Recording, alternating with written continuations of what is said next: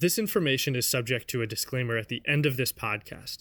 Please ensure that you listen to the disclaimer and go to www.ubs.com for further information about UBS. Hi, everyone, and thanks for tuning in to UBS Global Research Pod Hub, a channel that shares insights from economists, strategists, and equity analysts on the pivotal questions and events shaping today's markets. My name is Katie Lavin, and in this episode, we're going to be taking a look at fast fashion.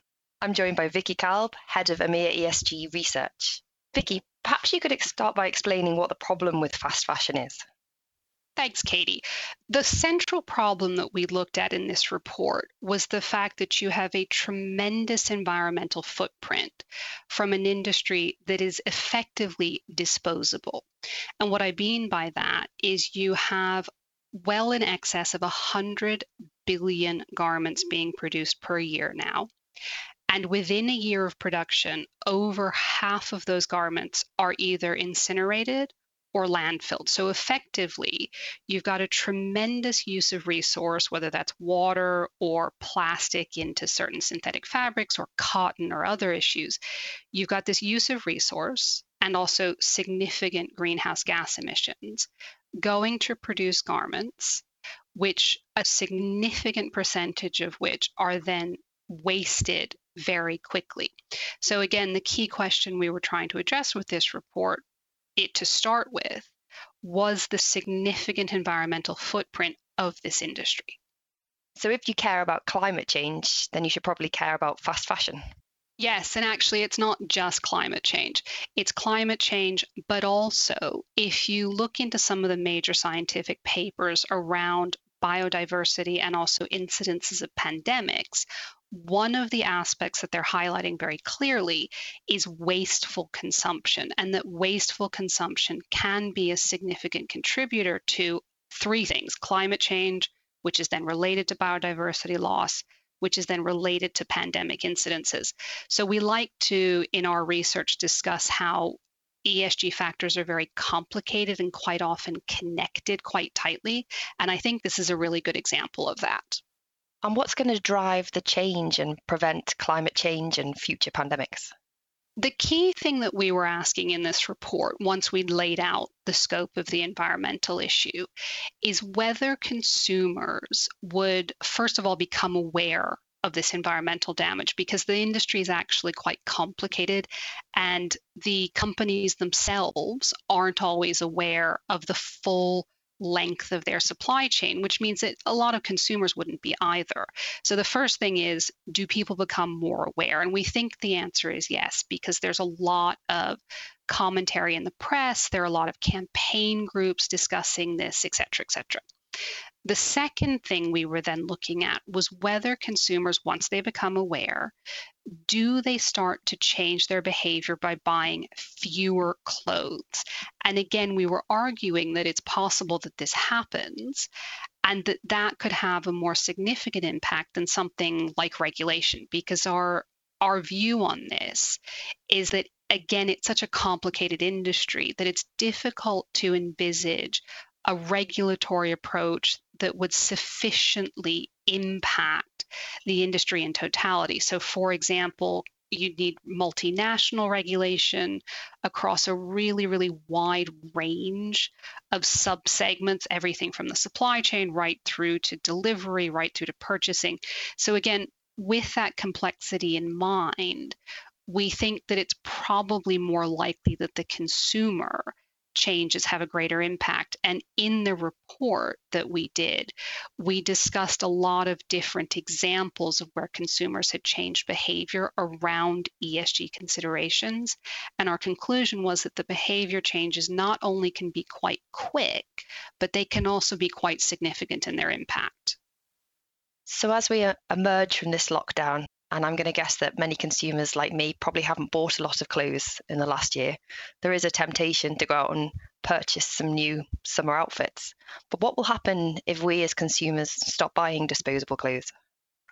The question that we were asking to other analysts that were participating in, in this report with us was exactly that. What happens to your industry if consumers start buying fewer clothes? Now, in some cases, it was quite obvious. If you look at retail and apparel retail quite generally, particularly those exposed to the sort of shall we say sharper edge of the the fast fashion segment, in theory that could be considered to be quite negative. Again, that would not be unexpected. But one of the considerations that the analysts were looking at in answering this question was things like how how quick would this be? How could companies pivot and react? And there are a lot of different ways that companies can react to situations like this and generally speaking the longer the time frame with which a company has to adjust the more able they are to deal with this. The other thing that we were looking at as a possibility was where you might actually see substitution or where consumers would buy something that they consider to be more sustainable. So they might shift their shopping patterns away from something that the consumer determines to be less environmentally um, l- less green shall we say and choosing to buy something that's tagged as sustainable. So that could have a significant impact. You could have market share gains in this type of product.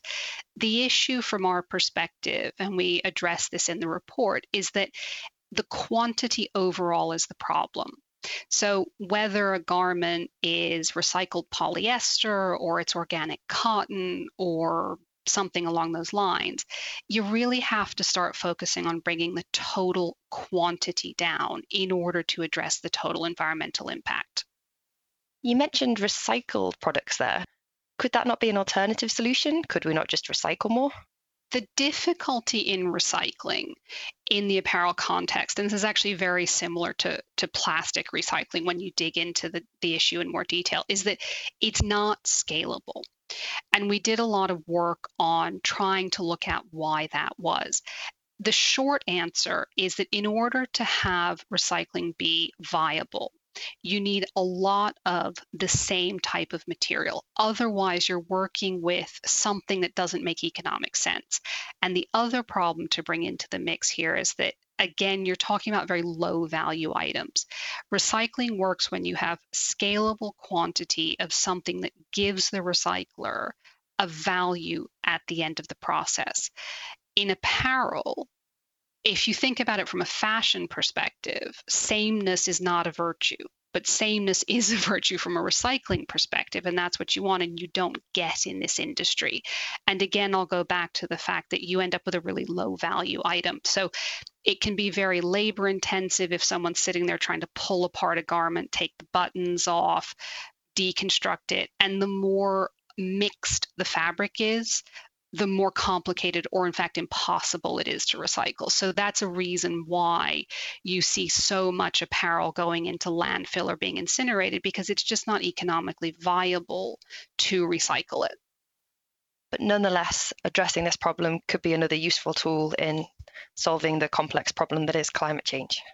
Yes, if you if you can get to a point where we reduce the quantity of apparel in totality and you end up with more of a circular economic model in other words where you use less resource in the first place and then you don't just immediately throw it into the bin at the end of its life then yes that would go a ways towards addressing climate change. Thank you for visiting the ubs research pod hub.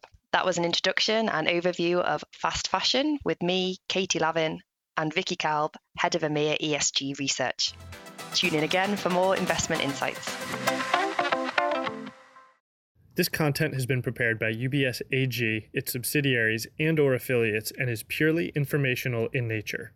It is not investment research and does not contain an investment recommendation nor investment or professional advice. It is not an offer or solicitation to engage in any investment activity, and you should seek your own financial, tax, and legal advice before engaging in any such activity. UBS has no responsibility to you in relation to this content. It has no regard to your personal circumstances or investment objectives, and receiving it does not imply any form of client relationship with UBS for any legal, regulatory, or tax purpose. This content is not intended for distribution into any jurisdiction where to do so would be contrary to law or regulation. UBS does not accept any liability over the content of such material or reliance upon any information contained herein. The views and opinions expressed by any guest speaker or third party are not those of UBS. Accordingly, UBS does not accept any liability over any such views and opinions expressed by such persons. This content is the valuable intellectual property of UBS, and UBS specifically prohibits the redistribution of it in whole or in part without its prior written permission. Copyright UBS 2021. The key symbol and UBS are among the registered and unregistered trademarks of UBS, all rights reserved.